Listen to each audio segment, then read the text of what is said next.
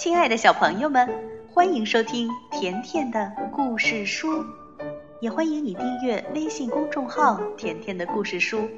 甜妈妈和甜甜每天都会给你讲一个好听的故事。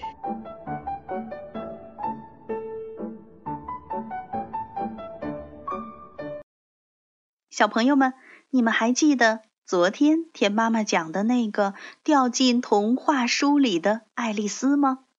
那今天呀，我们再来讲一个关于爱丽丝的小故事。故事的名字叫《爱丽丝又不见了》。这是爱丽丝的故事，她走到哪儿就掉到哪儿。有一天，爷爷要带她去花园，但怎么也找不到她。爱丽丝，你在哪儿呢？爱丽丝。我在这儿呢，爷爷。这儿是哪儿啊？我呀，我在闹钟里。是的，爱丽丝打开闹钟的门，好奇的往里面瞅了一眼，结果掉到了齿轮和发条中间。为了不被那些滴答作响的机械零件压住，她不得不跳来跳去，跳个不停。有一次，爷爷叫他吃点心，还是怎么找也找不到他。爱丽丝，你在哪儿呢？爱丽丝，我在这儿呢，爷爷。这儿是哪儿啊？我就在这儿嘛，瓶子里。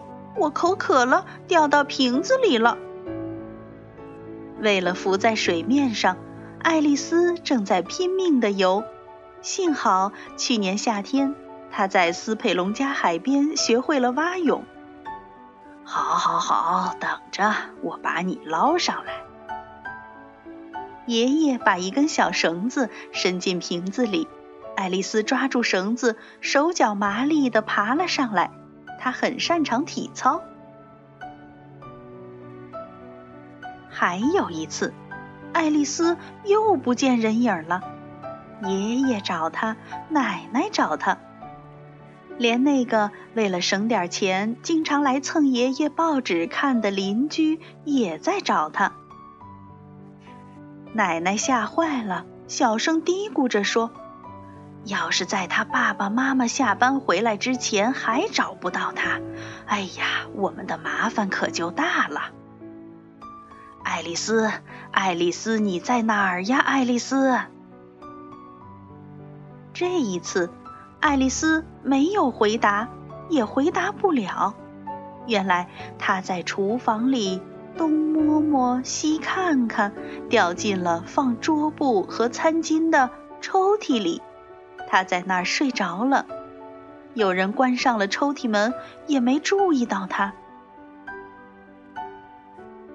醒来时，爱丽丝发现周围黑漆漆的，但她不怕。他掉进过水龙头里，那里面才是真黑呢。爱丽丝心想，反正吃晚饭也要准备餐桌。到了那个时候，他们就会拉开抽屉了。可是找不到爱丽丝，谁也没有心思吃晚饭。他的爸爸妈妈下班回来后，责怪爷爷奶奶说：“你们就是这样照看爱丽丝的吗？”爷爷奶奶反驳道：“我们的孩子才不会掉进水龙头里呢！我们那个年代，孩子顶多从床上掉下来，头上磕两个包。”爱丽丝实在等得不耐烦了，她扒开所有的桌布，爬到抽屉底部，跺起脚来，咚咚咚，咚咚咚。嘘，安静一下，爸爸说。我好像听到什么地方有动静，咚咚咚，咚咚咚。爱丽丝在呼唤他们。找到爱丽丝后，大家对她又是抱又是亲。爱丽丝立刻趁着这个机会掉进了爸爸胸前的口袋里。